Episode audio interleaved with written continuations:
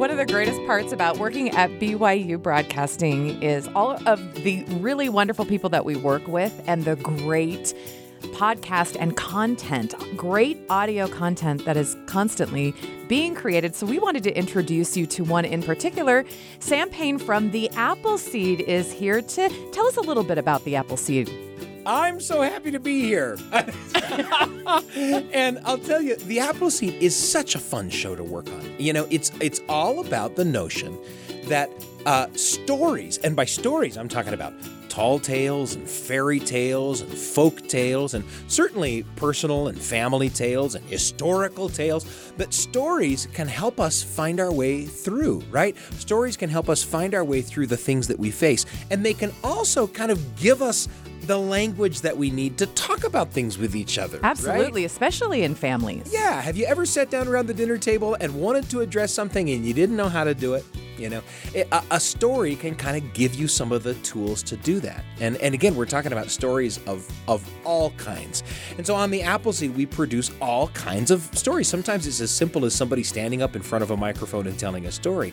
And at other times, it's kind of, you know, fully produced radio dramas cooked up in our secret Appleseed lab. Which is so fun to do. Now, I have worked as a, a, voice actor for, you know, lots of different projects yeah. and stuff.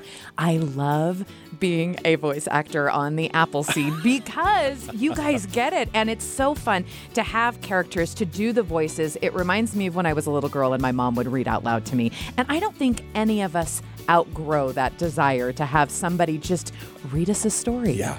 Yeah. We we we think we outgrow it. Right. And then we kind of, and then when we fall back into it a little bit, we think, oh, good heavens, this is really pretty wonderful. Now, we have handpicked an episode that we feel like is a really great introduction to the Appleseed so that you can listen and imagine. You can listen with your family or by yourself. Yeah. Tell us a little bit about what you chose and why, well, why it's important. You're going to hear a wonderful performance recorded live in the Appleseed studio from a terrific storyteller named Charlotte Blake Alston, a wonderful storyteller and musician musician, and she's going to tell a story about a young girl on an adventure. It's an old tale full of monsters and all kinds of crazy stuff. And it's sort of the centerpiece of an episode of The Appleseed that's all about it, it, it features stories essentially about being in over your head. Can anybody so relate to that? For everyone. Yeah. Got it. That's right. And and the the the radio drama piece in which you play so prominent a role, and we're super super excited about that, is well, get this. It's about a it's about a clan of squirrels right. who live in a zoo and it's a quest story right? In which sort of the kind of the you know the, the the central character who is this squirrel named sam has to get over all kinds of fears and has to sort of engage in this adventure this uh, I, I, should probably not say more about it. Know, it's just so this exciting. yeah it's just and of course you play the narrator of that uh, uh, uh, uh who is an orangutan. Yes. Yes i am a dream role. Yeah. Yes. That's right. Always wanted to be a redhead. yeah, right. Gingers have more fun. it's, a, it's a fact. Yeah. So, th- so again, that hour of the apple Appleseed is filled with stories Yeah. about being in over your head, you know, and and and we'll we'll sometimes pick a theme for an episode and fill an hour with stories about, oh, I don't know, staying connected to an important place, or fill an hour with stories about being brave. You know, uh, it, it's really a fun show to work on. It's a wonderful show. I've been a big fan for a long time and just honored that I could show up in this particular episode. the honor was ours, certainly. Sam Payne from The Appleseed. Loved the taste of our gummy vitamins, so I decided I'd have more. So I felt like a real person, and it was great. Which I was pretty excited about, you know, being five. He scared me. Welcome to the Appleseed Studio. I'm Sam Payne, your host, And the Appleseed is an hour filled with stories for you and your family. Original radio dramas cooked up in our secret lab, performances recorded right here in the Appleseed studio from some of our favorite storytellers, and the memories and thoughts sparked for us when we hear those stories. On the Appleseed, we believe that great stories can change your world. And today, we've got some great tales for you. You know, sometimes you embark on an adventure of one kind or another, thinking it's going to be hard, and then when you get down into it, it winds up being harder than you ever imagined.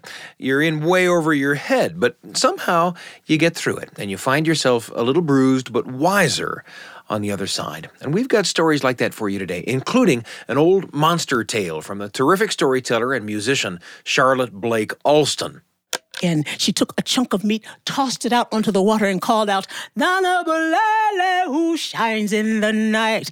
They say that it is only right for my brothers to become men. They must have shields and clothes made from your shining skin. And we'll bring you an original radio drama about a squirrel who lives in the zoo and gets thrust into an adventure when a squirrel clan treasure goes missing. Where are we anyway? We're right above the lion's den. Lions? Are you crazy? There's no way you'll want to miss a single word. And we're going to begin with this in over one's head tale from Charlotte Blake Alston. Our terrific live audience is waiting. Let's join the Minneapolis Seed Performance Studio.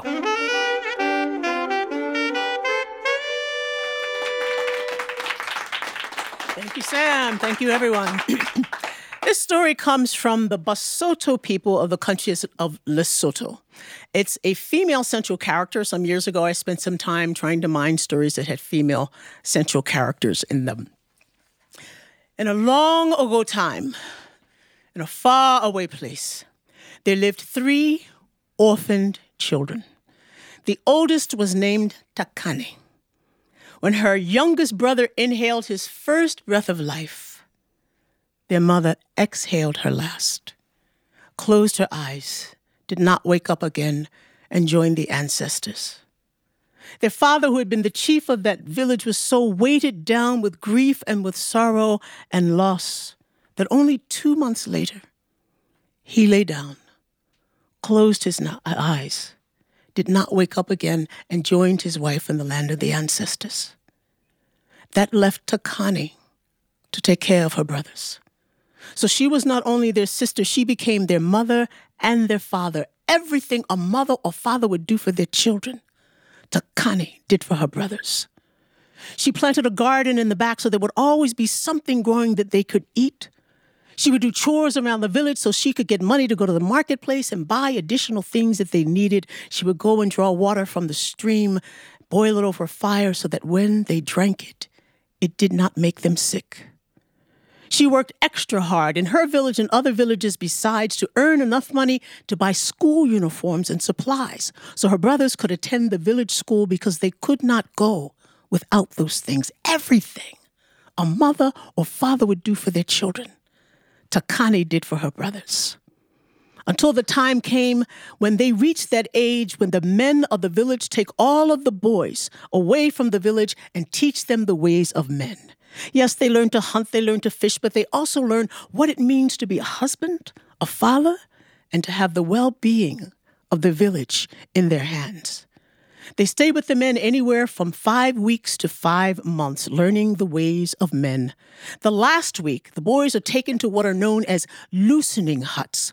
And during that week, the mothers go to the marketplace and buy the finest of fabrics and begin to sew clothing for their sons to re enter the village as men, not the clothing of boys, but the clothing of men.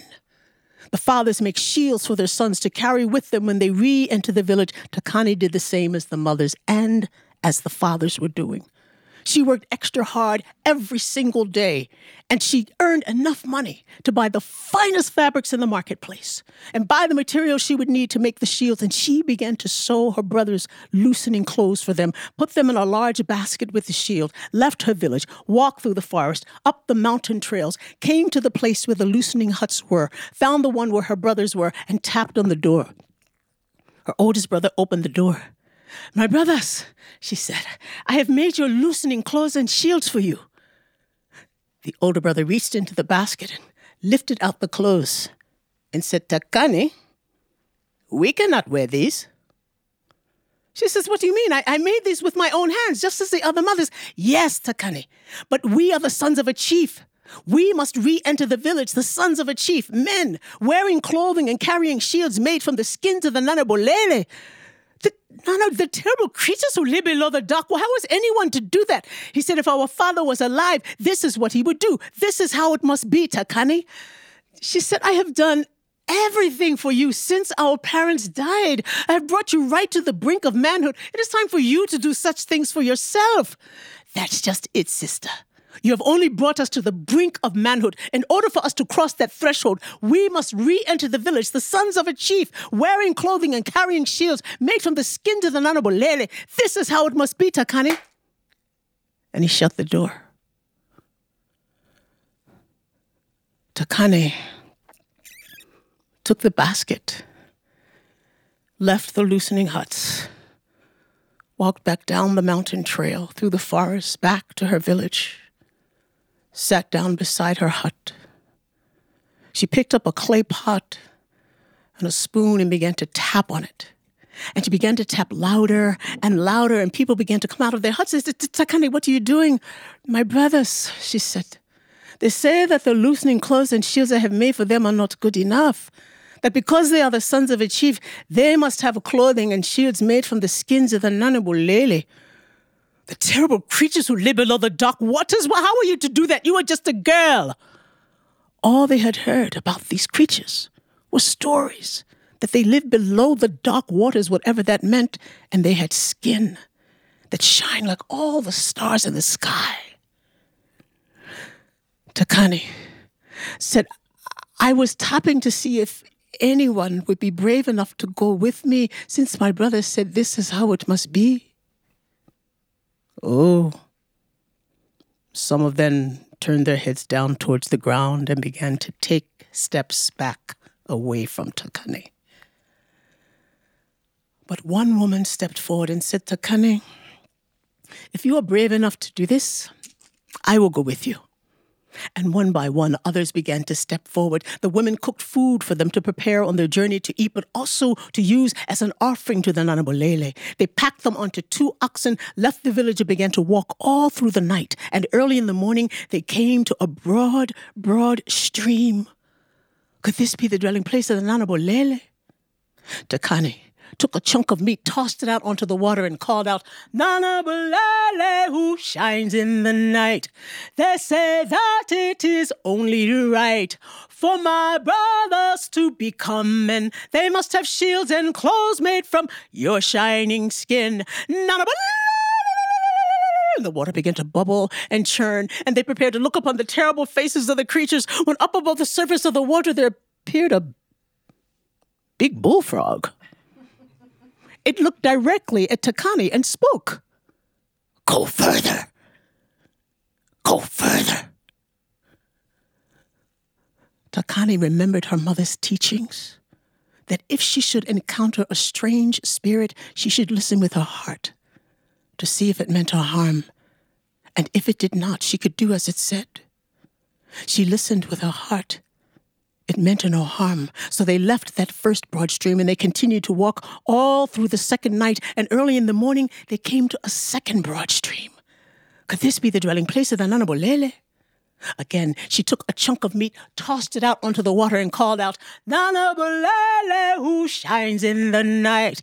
They say that it is only right for my brothers to become men. They must have shields and clothes made from your shining skin. Nana.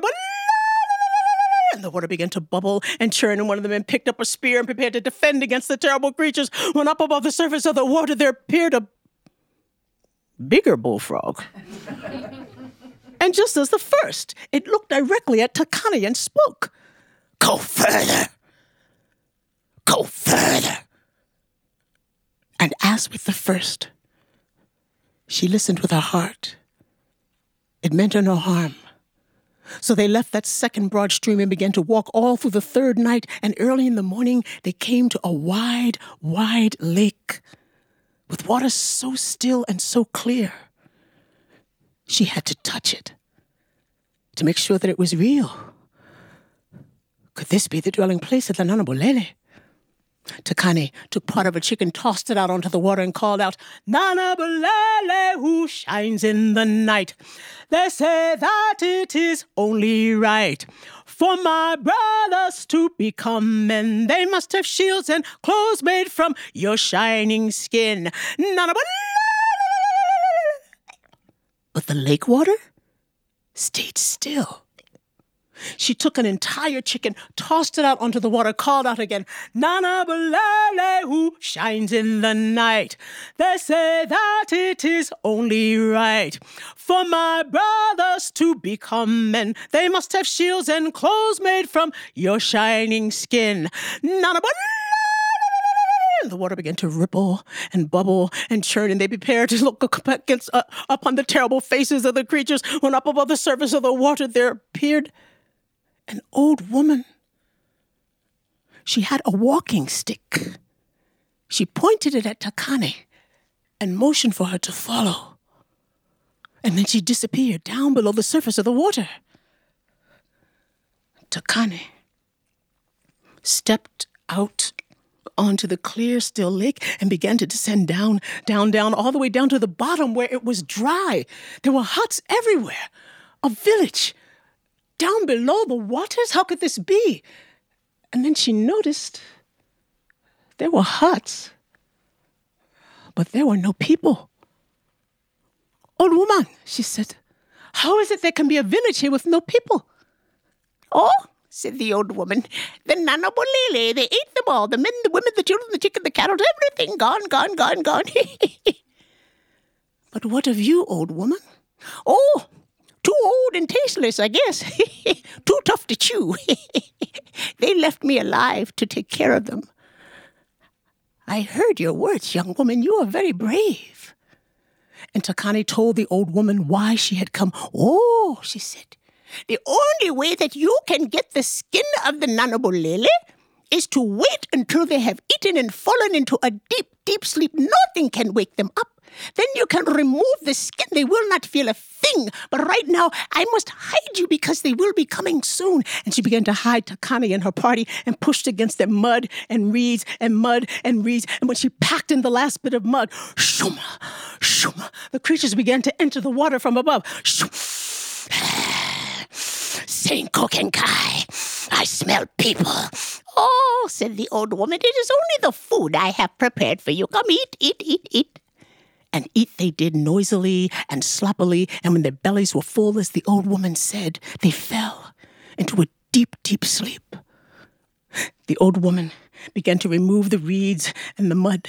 Now, she said, you can choose the one that you want. Takane looked from one to the other. It was just like the stories that she had heard. Their skin was shining like all the stars in the sky. She chose the largest one. She got a knife and began to remove the skin, and as the old woman said, it did not stir. She put the skin into a basket. Now, said the old woman, you must go quickly, because when they wake up, they will see that you have skinned one of them. They will follow you. Take with you this ironstone pebble. When you see the red dust clouds getting closer, you throw it down. It will begin to grow and protect you. Now go quickly, quickly, quickly.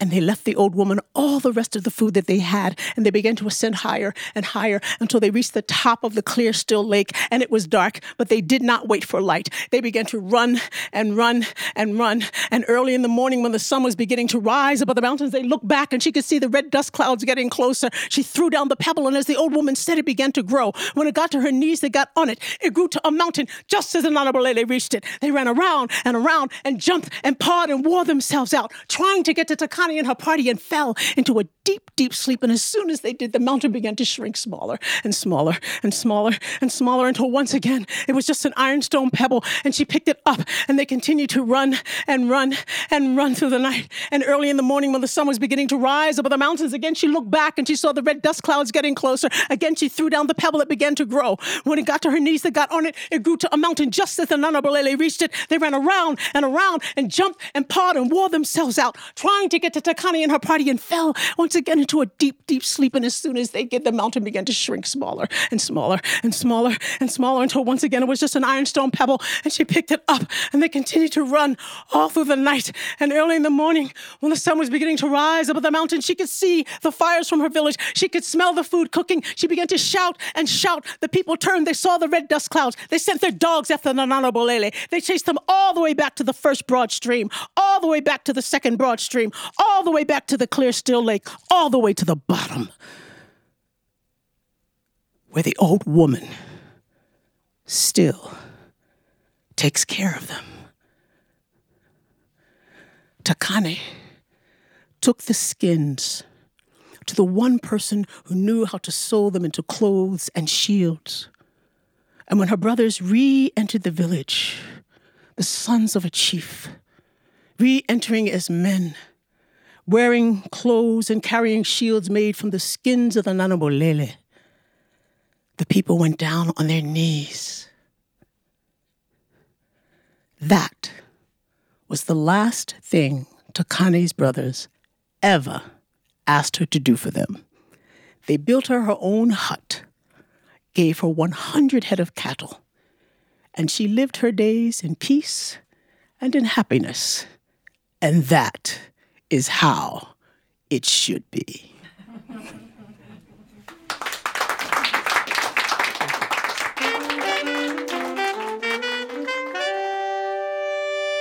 Takane the Brave from Charlotte Blake Alston.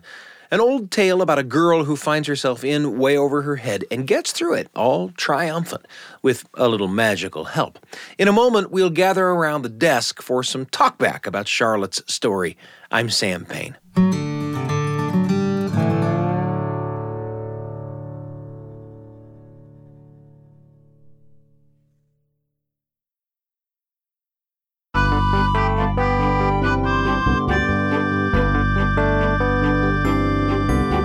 Just had an opportunity to listen to Charlotte Blake Alston, the wonderful storyteller and musician, recorded live in the Appleseed studio with our studio audience, telling the story of Takane the Brave. It's a favorite of mine, and I had an opportunity, of course, to listen to it not just with our studio audience, but with our producers, Brian Tanner and Heather Bigley. They're joining me behind the desk now for just a little talkback. Hey, guys, it's great to have you with me. Hello. Hey, it's great to be here. Fun to be in the performance studio and to hear Mm-hmm. Charlotte Blake Alston. Uh, again, I, I kind of love that story. Uh, Brian, where'd that story take you? Well, it reminded me of times in my life when. Uh, you know how she she gets there and she's just like, okay, I made it, and then the old lady's like, oh, but there's even more peril after you've if you've encountered the monster. Just know, when you your- thought you had won the day by skinning the Nana Bulele, right? Yes, exactly. Then that's then the, the peril is only beginning. Then- Yeah, exactly. Uh, it reminds me of a rafting trip I took when I was a kid, and there was this stretch with one of the most dangerous rapids in in Colorado or something. They were telling us, but they were saying that there is just after that, right after that, there's a rapid that's actually many degrees smaller, mm-hmm. but it's more dangerous. More people have died there because you're focusing all of your energy on just getting through that big rapid that you forget. Oh, there's something after this that I also need to be prepared for. Right. so, so I was really glad to have had that information ahead of time, so we could know, like, okay, don't don't slack, don't forget the gold. Like, just because we got through the big one, you have to make it through the second rapid as well. Yeah, I I've experienced that. You know, Mm-hmm. you you audition for a role or you try out for a team and you see your name on the list and you think I did it. Yeah. I- Right. That's the triumph, Mm-hmm. right? And then you got to do the work. The other thing I thought of when I when I listened to this story was the stone given to her by the by the elder, right? Right. Uh, we are so often helped along our way. Well, and I like the tools that we're given. Often for us, aren't actual t- like physical Yeah. uh, manipulatives, but they are in fact pieces of advice. Sure. Which we may not actually follow. Um, a friend of mine once said, "Never marry a poet," And I remind her of that because I did, in fact, marry a poet. Because you married a poet. Yep. I'm like, I love the day you told me this w- wise thing, um, which I disregarded and uh, meet my husband. Yeah. I got to admit, one of the things I liked about Charlotte's story was the monsters. And even though I've been in over my head plenty of times, I don't have a real story about monsters from my own life. So I made one up. It's kind of a ghosty story, and it's today's entry in the Radio Family Journal. The Radio Family Journal with Sam Payne. A tiny little story for you and your family, right when you need it, on the Appleseed.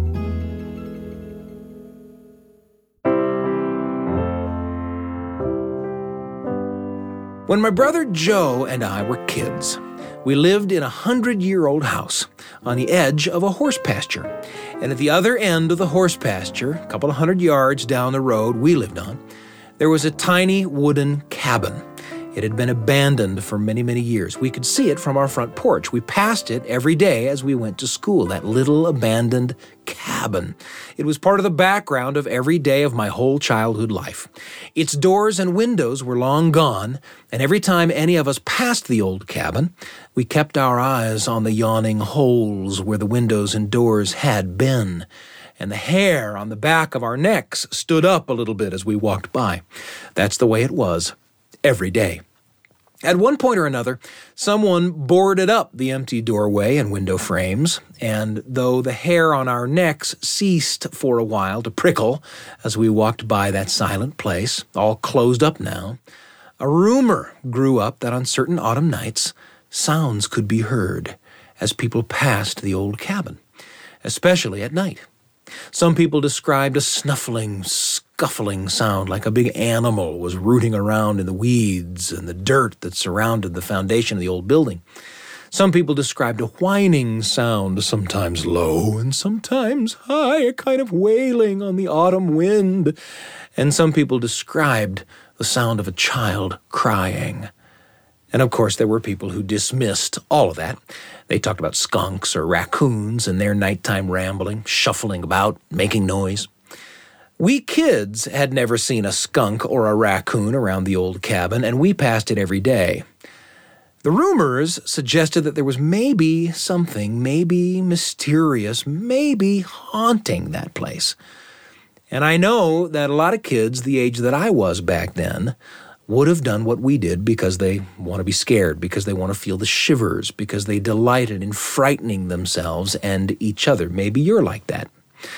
I don't know. And I don't know exactly how it was for my brother Joe, but for me, it wasn't like that. I didn't know if there were ghosts or not. But if there were, I didn't know if I could be brave enough to survive in a fight between me and a ghost. But I wanted to be brave enough. That's what I wanted to know about myself. And that's why, late on an October night, my brother and I stood on the road at the edge of the yard of the boarded up cabin. We had come home from school on Wednesday night. Fall break started on Thursday, so there was no school the next day. And we knew we could manage a late night. Still, we'd said good night to our folks and we'd climbed into our beds and we'd waited until the wee hours and then we had crept back out of our beds and down the stairs, and incredibly, we hadn't awakened a single soul in our house as we slipped out the door and away. And there we stood, my brother and me.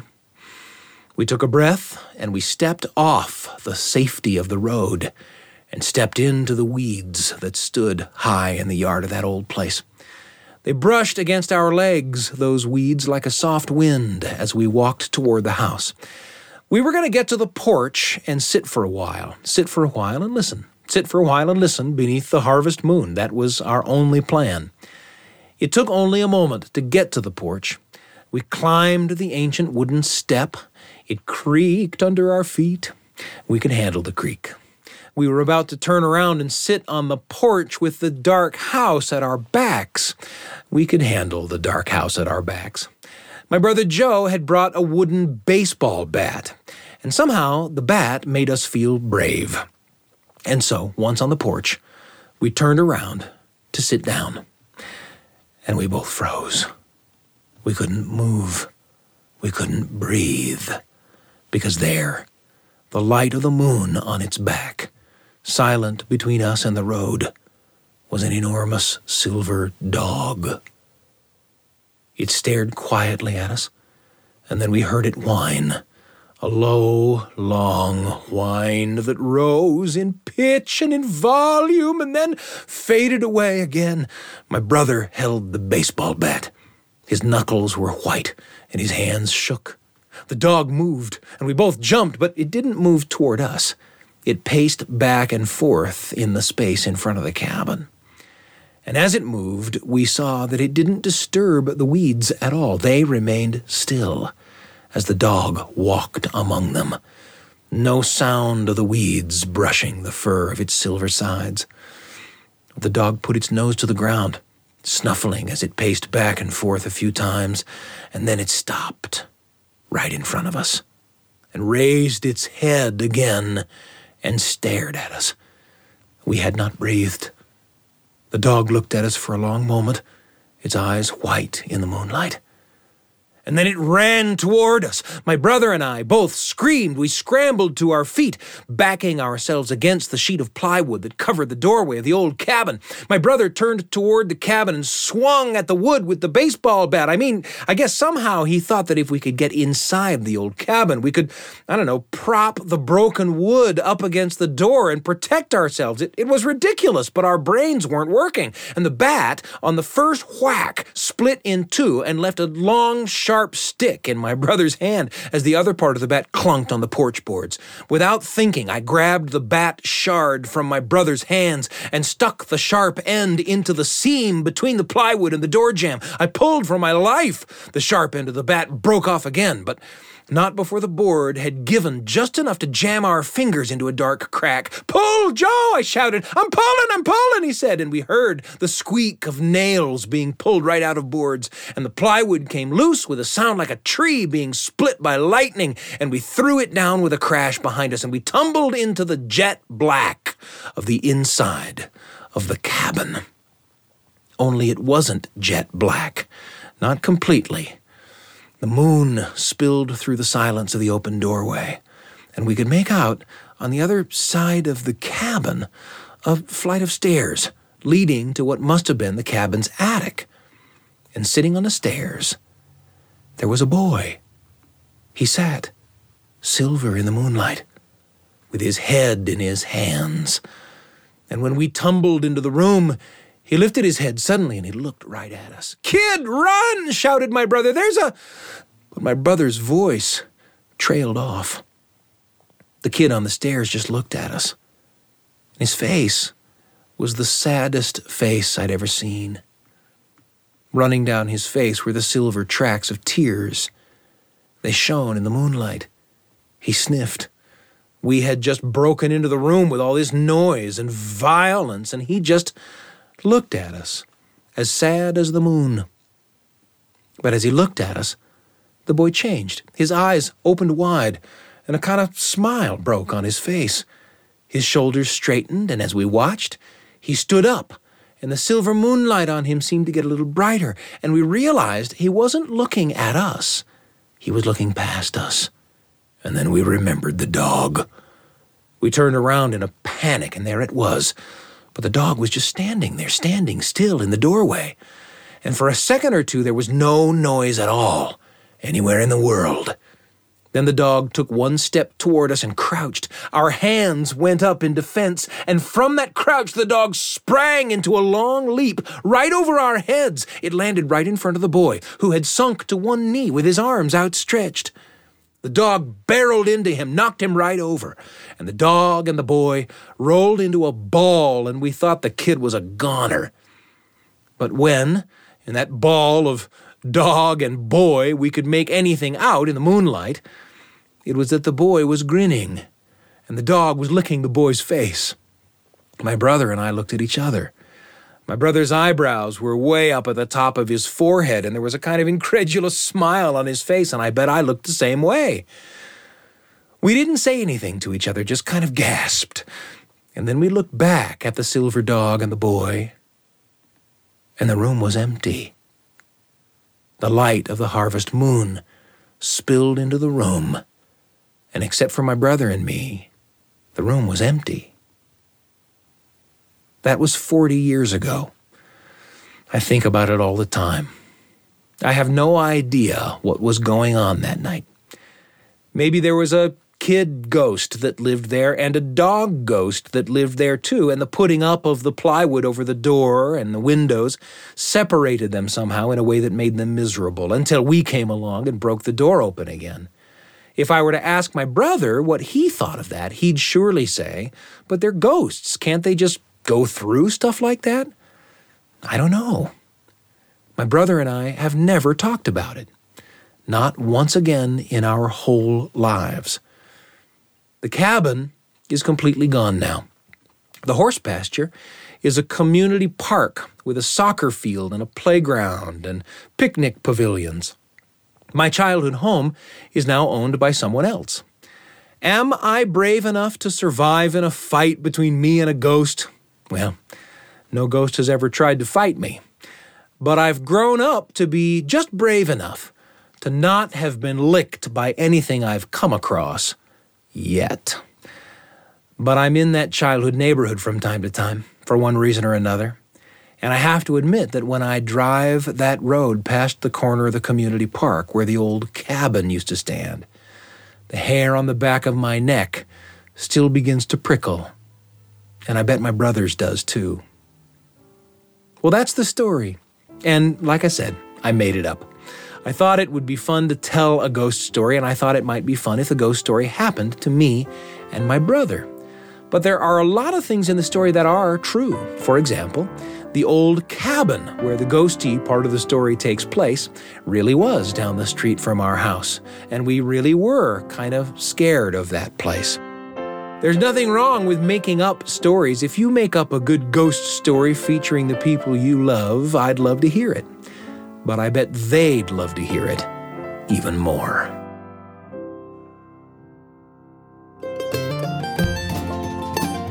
The Radio Family Journal with Sam Payne. A tiny little story for you and your family, right when you need it, on the Apple Seed.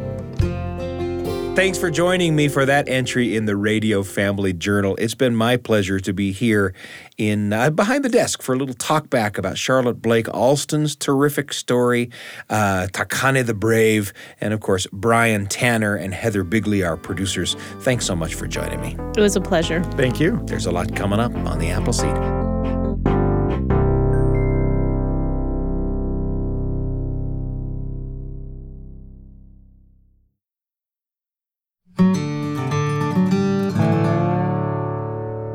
We're sharing stories about being in over your head today on the Apple Seed. And the thing is, sometimes when you're in over your head, you find out just how brave you can be. And so it is with the squirrel in this original radio drama, cooked up just for the Apple Seed. The squirrel's name is Sam, and her adventure begins right now.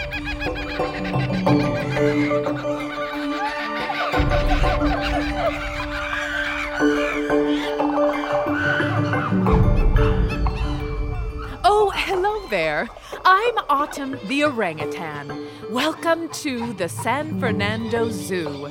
People and persons of all sizes and shapes come here to see our habitats at home. Our bananas are pretty good too. The San Fernando Zoo is full of tales, and not just the tales of animals, but tales about animals, although I suppose some of the tales about animals also involve the tales of animals. oh, anyway, back to the stories. Now, sit back, relax, and enjoy this exciting adventure of two flying squirrels on the verge of growing up. Sam! Hurry! We're gonna be late! Quit jumping, Jack! You're gonna bounce me right out of the tree! Sorry, I'm just so excited. We're two years old. We finally get to see the shiny and taste the drink inside. We'll be grown ups. Are you ready? All right, all right, I'm ready. Great, let's go. Uh, Jack! I'm going. Ugh, always jump first and think later. I still get nervous jumping into the air. It seems safer to keep my feet planted on solid branch. Okay. One, two, three! Yeah! Sam, you made it. Aw, was little Sammy scared to jump off her branch? Ugh, Seth, leave her alone. She's a glider afraid to glide. But maybe you were too dumb to notice that, Jack. Jack's not dumb, and I'm not afraid. I'm just cautious. Look before you leap is a squirrel saying for a reason. Whatever you say, scaredy squirrel girl. I still think there should be some kind of gliding test before you can taste the shiny. Then you'd never get to be a grown up. I'm good at gliding. I just. I start slow sometimes. That's okay then. You'll just always be in last place. And I'll make sure you never forget it, even when we're grown ups. See you later, little Sammy Scared Squirrel Girl. What a punk bully. He's right, though. I am scared every time. But you still jump. That kind of means you're brave. Brave for gliding. That's like saying a fish is brave for swimming. Huh. I hadn't thought. Do you think some fish are afraid of drowning? Let's just get inside. Gather round, gather round. Welcome, young flying squirrels, to your initiation into adulthood. As you all know, I am Gladys Glider. This year, the shiny is red.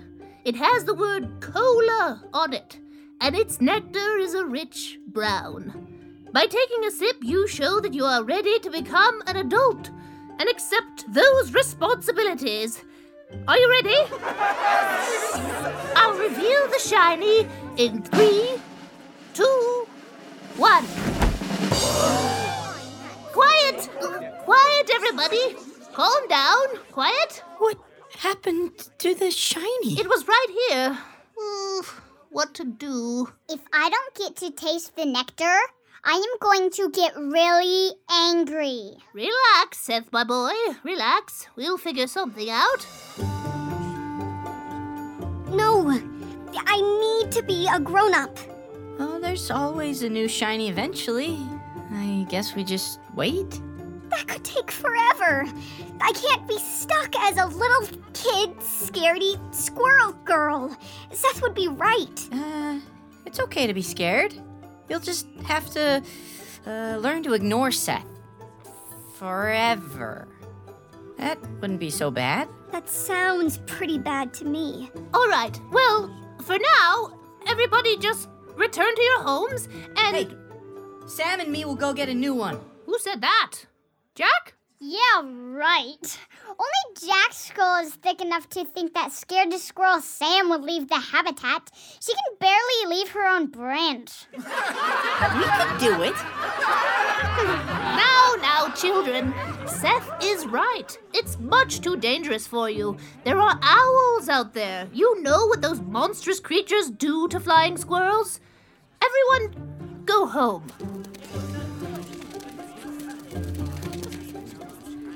Hey, Sam, are you okay? She said Seth was right.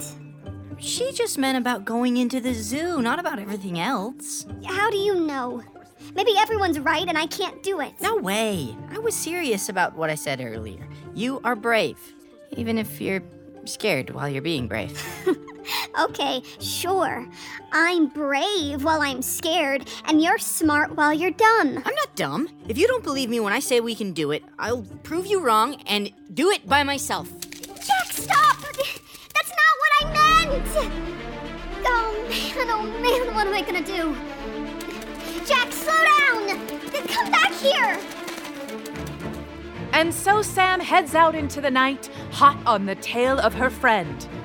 Before long, she finds herself in the domain of Lumbaba, the king. Jack! I didn't think I'd catch up. You're a fast climber. Well, you can't glide if you never climb. Yeah, yeah, whatever.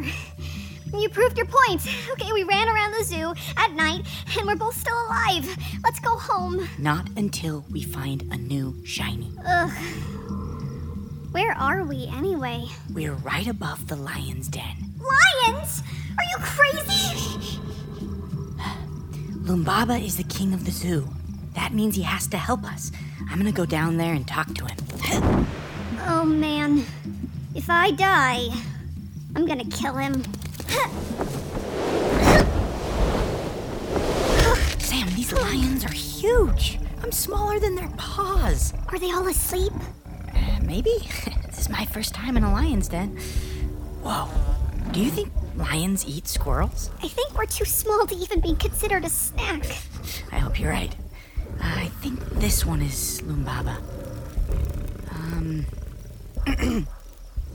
Mr. Lumbaba? Sir? Excuse me. Mr. King? Hey! Uh, wake up! Who dares to disturb me, Lumbaba, king of the San Fernando Zoo? It it, it was us, Your Majesty. And who are you? Uh, a squirrel, Your Highness, and. I am not to meet with the emissary of the squirrels for a full moon. What is the meaning of this? Um. Speak! Uh, well, Your Majesty, our shiny went missing. Your And, shiny? um, yeah, it's, it's shiny and it helps us become grown ups, which is good. And Depart at once and pray that I do not hold this offense against the entire flying squirrel clan. okay, Your Kingliness, but, but the shiny. Now! Hurry, Sam! Climb the rock, quick! Dad, coming up, coming up, coming up! I think he was gonna eat us. My whole life flashed before my eyes. I was so funny and smart and handsome, and I don't want to die. We tried and almost died. Can we just go home? Seth will never believe it. That means other people won't either. You'll still be scared, and I'll still be stupid. Forget about him. He's gonna keep being a bully no matter what. Wait, wait a second. Jack, let's go home. Look, look, look down you see it? See what? Oh, oh, jeez. That's an owl. We gotta get out of here. It's holding something shiny. Oh, yeah, it is. Owls hate squirrels, and we hate them. If we can get the drop on this one and take her shiny, we would be legends. You'd have to be pretty smart and brave to best an owl. Jack, no. It's too dangerous. You followed me. If you're too scared to help now, then don't. Ugh. If I die, I'm gonna be so mad. What are you doing? Get off of me.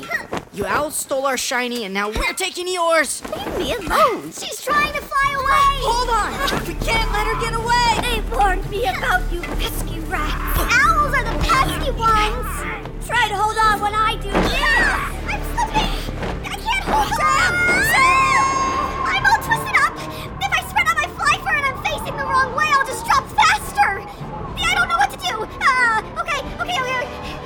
Three, two, one. Sam spreads out her flying fur in the nick of time. Have you heard the saying, out of the frying pan, into the fire? Though she lands safely, Sam has arrived in the proverbial belly of the beast, where she is in real danger of ending up in the actual belly of an actual beast.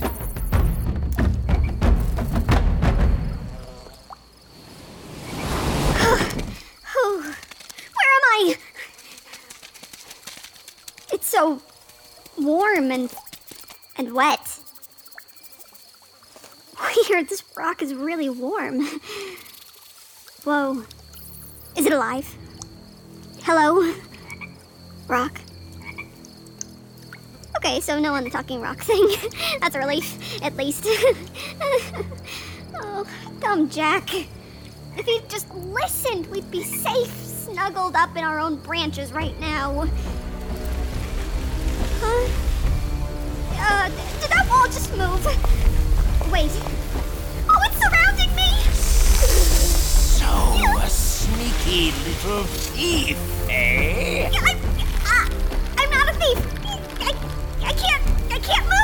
Yes, that's kind of my thing uh, as a boa constrictor. Boa constrictor. Yes, we squeeze until we're ready to eat.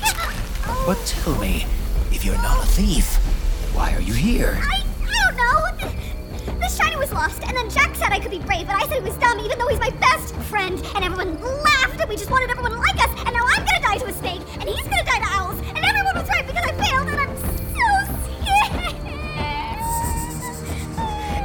scared. You don't sound like a thief.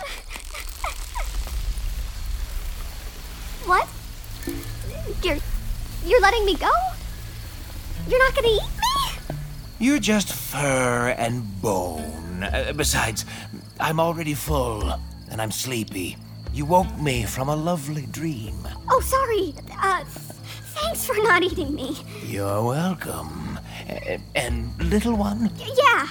stop worrying about what everyone else thinks. Normal behavior from little animals is why my belly is full right now. Okay. Um. Thanks. See you around. Better that you don't. I'm usually more cranky when I wake up. Quickly creeping away from the carnivorous constrictor, Sam thinks about the wise words she heard from the silver tongued serpent. Maybe fitting in isn't all it's cracked up to be. As these thoughts race through her mind, Sam races towards Jack. After all, even if you learn an important lesson, you don't leave your friend with the owls. I made it. There's Jack in that nest. Oh, he looks okay. No, I'm coming, I'm coming. Ah! Not again. Give me back my friend, you ugly owl. Sam! I'm here, Jack.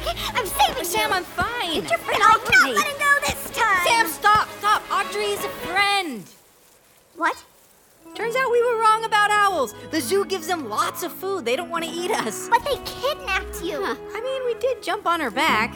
Sorry about that again, Audrey. It's fine. I get it. I'd be upset about losing a shiny too. She loves shinies, Sam, just like us. I'm still confused. Everyone said you owls were evil. Ugh.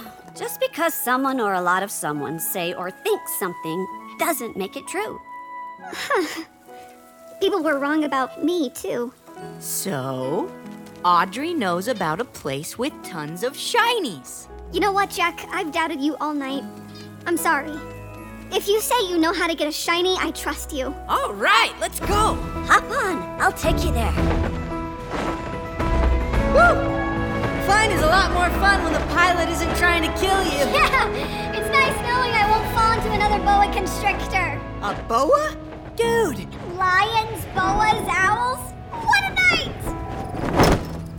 See those blue bits down there? They're full of shinies. We just grab one? It's that easy? Not tonight. Look, a human. He's gonna take all the shinies too. We can't sneak past a human. This one's different. Watch.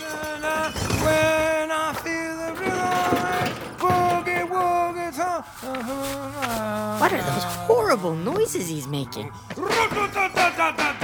Part of shiny collection ritual? We gotta get one before he takes them all. I'll distract him. You guys grab a shiny and signal me. Are you sure? Yeah, I'm pretty good at this. Thanks, Audrey. And sorry again. Don't worry about it. I'm just happy to have two new friends.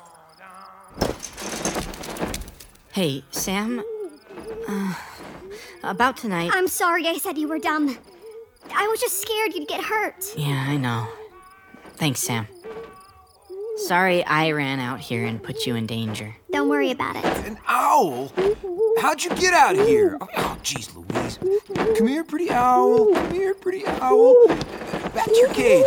Back to your cage. He's distracted. Let's go. There's a million shinies in here. I died and went to shiny heaven. After this crazy night, maybe we are dead. yeah, maybe. Uh, but let's grab a shiny in case you're still alive. Oh, this one smells really good. Ro, ro, ra, oo, ru, oo, oo, to, ear. It says Rotabir. okay, grab it real tight. Now we signal. Audrey! You guys good? Yeah, great swooping pickup. Th- There's my branch. This set us down right there. We made it. home, sweet home. Audrey, you are so great. Hey, so before we bring this down, should we taste it? I mean, we kind of earned it. Oh, you guys picked a good one. Oh, my tongue is on fire with sugar. I guess we're officially grown ups. I don't feel different. I feel different, but not from drinking this. I, I've spent so much time worrying about what other people seem to think of me, and now that just seems silly. I feel like a weight has been lifted off me. Maybe that weight was why you were scared of gliding. it probably didn't help. Aha! There you are. I knew you dumb scaredy squirrels were just hiding up here. And an owl! There is an owl! Seth, wait! Ah! Well, I guess we're all scaredy squirrels sometimes. That's okay. And so ends the tale of our two friends, Sam and Jack. Until next time, I'm Autumn the orangutan. Thank you for visiting the San Fernando Zoo. And I'm in the arms of. Oh, hey, a can of cola. Pesky flying squirrels must have snuck it into their habitat and then it fell out the back. Oh well, at least I found it. Then I'm away. I want and it's that way. Mm-hmm.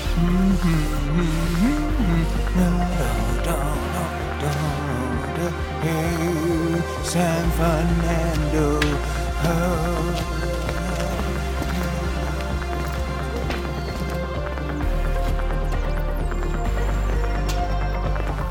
The Shiny, an original audio drama about a squirrel who learns that when she's in over her head, she really has the courage to come through it all with flying colors. If you sometimes feel like you're in over your head, hang in there. You're not alone in how you feel, and chances are you're going to make it through. And don't be afraid to ask for help help from parents and teachers, help from friends, and help from your higher power. Don't be afraid to ask for help from above when you need it. It's been a pleasure for me to be with you on today's episode of The Apple Seed. Find us online at BYURadio.org or by Googling the Apple Seed Podcast or by downloading the BYU Radio app. And if you're listening to the podcast now, be sure to like us and leave us a review. It helps folks find the show. The Apple Seed is a production of BYU Radio. I'm Sam Payne, and I can't wait to be with you again. Join me, won't you?